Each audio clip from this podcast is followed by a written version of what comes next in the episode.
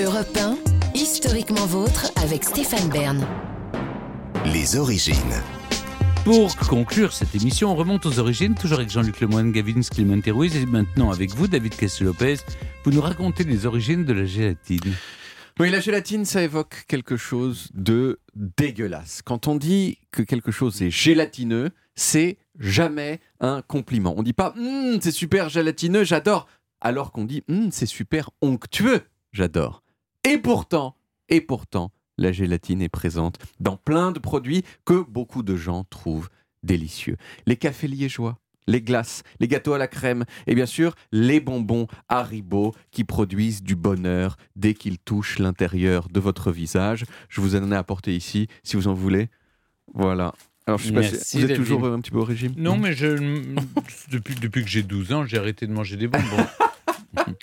C'est mauvais pour les et- dents. Et, les et il caries. juge immédiatement. Non. dans une phrase. Faites ce que vous voulez maintenant. Vous savez. toutes ces choses, toutes ces choses, et là, là vous ne vous faites pas prier, vous, je vois ouais. bien. Toutes ces choses contiennent de la gélatine, parce que la gélatine, c'est un ingrédient un petit peu miracle, dans lequel il n'y a pas de matière grasse, qui est facile à digérer et qui fond dans la bouche et pas dans la main. Euh, euh, je parle sous votre contrôle, vous qui êtes en train de... Complètement. Exactement, ça fond bien. Exactement. Je trouve donc qu'on est bien ingrat envers la gélatine et pour compenser ce qui m'apparaît personnellement comme un tort, je vais faire à la gélatine l'hommage de raconter ses origines. Bon, je pense pas vous apprendre grand-chose en vous disant que la gélatine vient des animaux et en particulier du porc. On l'obtient en prenant généralement de la peau, des os et du cartilage de porc qu'on traite d'abord avec un acide et qu'on fait ensuite bouillir. Et tout ça, ça permet... Je vais peut-être recracher mon bonbon, moi. Tout d'un coup, c'est plus. Et tout ça, ça permet d'en extraire sous forme de gelée une protéine qu'on a tous dans le corps et qui s'appelle le collagène. Le Mm. collagène, il y a colle dedans et c'est pas pour rien puisque c'est ce qui permet entre autres à nos tissus de rester collés Mm. entre eux. Si vous vous souvenez euh, du scorbut, hein, je vous rappelle l'existence du scorbut dont je vous ai déjà parlé dans, ce- dans- dans ces chroniques. Euh, le scorbut, c'est une maladie qui empêche le corps de fabriquer du collagène.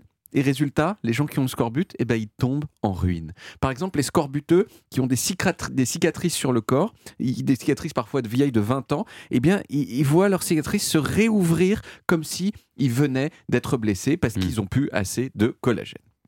Mais le collagène, quand on le mange, c'est bien. L'histoire moderne de la gélatine, elle commence au XVIIe siècle, en Angleterre, grâce à un monsieur que je pense que vous connaissez tous, qui s'appelle Denis Papin. Bien sûr, il y a des rues dans toutes les villes. Exactement, la machine à vapeur. Donc en plus d'inventer la machine à vapeur, Denis, il a aussi inventé une machine à extraire la gélatine Ah. des os. L'objectif à l'époque, c'était pas de produire des fraises tagada, c'était de fabriquer une nourriture bon marché pour les pauvres. Et il a appliqué son idée, euh, Denis Papin, un petit peu à Rouen. Il y a un chanoine de Rouen qui a produit de la gélatine de cette façon pour nourrir les pauvres. Le gros problème de la gélatine de Papin, c'est qu'elle sentait le pipi. Donc, donc euh, on ne peut pas vraiment dire que c'était une bonne solution pour nourrir qui que ce soit, même les pauvres. Au XVIIIe siècle, on a compris comment faire de la gélatine sans odeur et sans goût en traitant les résidus de porc avec de l'acide. Et l'idée de nourrir les pauvres avec est revenue régulièrement, notamment pendant le siège de Paris en 1870. Et du coup, là, pas que les pauvres, puisque tout le monde avait faim. Mais ça a fini par tomber dé- définitivement aux oubliettes cette idée parce qu'on s'est rendu compte qu'il n'y avait pas assez de nutriments dans la gélatine pour nourrir les gens. C'est-à-dire que si vous mangez que de la gélatine, eh bien vous dépérissez et vous finissez par probablement décéder. Alors sauf, sauf si on adjoint à cette gélatine des choses bonnes. Et c'est précisément ce qu'ont fait un couple de fabricants de sirop pour la toux à la fin du 19e siècle aux États-Unis. Ils s'appelaient Pearl et May Waite et ils ont mis du sirop de fruits dans de la, dans de la gélatine et ils ont appelé ça de la jello. Vous connaissez la jello Jello, bien Et sûr. oui, et c'est devenu un des desserts préférés des Américains. Pendant la Grande Dépression, puis pendant la Seconde Guerre mondiale, c'était un moyen super abordable et sympa de préparer des desserts pour toute la famille. C'est resté le cas après la guerre, où dans les surprises parties, on servait des plats super élaborés à base de jello. Alors ça faisait hurler, euh, bien sûr, les gens qui avaient du goût, comme les Français. Mais euh, moi, j'ai vu des images, c'est complètement affreux. Mais ça provoquait la joie des gens. hein, et on est qui pour juger quand ça provoque de la joie? À partir des années 70, pourtant, la jello a commencé un déclin qui continue encore aujourd'hui. Entre 2009 et 2018, les ventes de Jello aux États-Unis ont été divisées par deux. Parce que c'est vrai qu'on ne peut pas imaginer, je crois, un produit moins conforme aux aspirations du siècle que euh, cette substance multicolore qui tremblote quand, on la secoue. Mhm. Même, même si moi je pense encore qu'un monde avec de la gélatine, c'est mieux qu'un monde sans gélatine, sauf pour les porcs. Pour les porcs, euh, pour les porcs c'est moins bien. C'est moins bien un monde de la gélatine, parce que si, si on n'utilisait pas de gélatine, on, on tuerait Mhm. sans doute moins de porcs. Donc, vous voulez dire que dans les bonbons, il y a de la graisse de porc, Pas de la graisse, de, de, de la, de gélatine de, de- porc. du collagène, euh, du Et collagène de donc, porc. si vous ne mangez pas de... Il y, a, il y a quelques religions qui interdisent de manger du porc.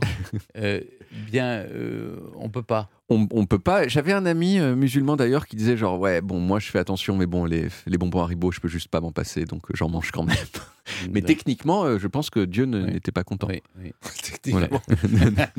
Ne, Ben, donnez pas son nom. Ne donnez pas son nom. Merci beaucoup, David. On retrouve les origines en podcast sur toutes les applis audio et en vidéo sur YouTube de Dailymotion et sur le site europe1.fr où vous pouvez également retrouver toutes nos émissions. Voilà, historiquement, vote c'est terminé pour aujourd'hui, mais on revient lundi dès 16h avec toute l'équipe et surtout avec trois nouveaux personnages qui sont maudits. L'héritière de la célèbre marque de carabine Sarah Winchester, confrontée toute sa vie aux fantômes de ceux qui ont été tués par l'arme familiale et qui a trouvé une manière de les piéger. Puis un roi maudit, le premier de la lignée, Philippe le Bel. Et vous, Jean-Luc, vous nous raconterez un roi, mais du ballon rond, maudit lui aussi. Oui, le footballeur Aaron Ramsey et son étrange malédiction. Dès qu'il marque un but, une célébrité meurt le lendemain. Ah bon Et il joue ce week-end? Hmm, non, peut-être. Ah bon, bah, j'espère que j'espère qu'on sera toujours là lundi. hein. Euh, bon, d'ici là, passez tous un très bon week-end de Pâques. À lundi, les amis. Retrouvez Historiquement Vôtre tous les jours de 16h à 18h sur Europe 1 et en podcast sur europe1.fr.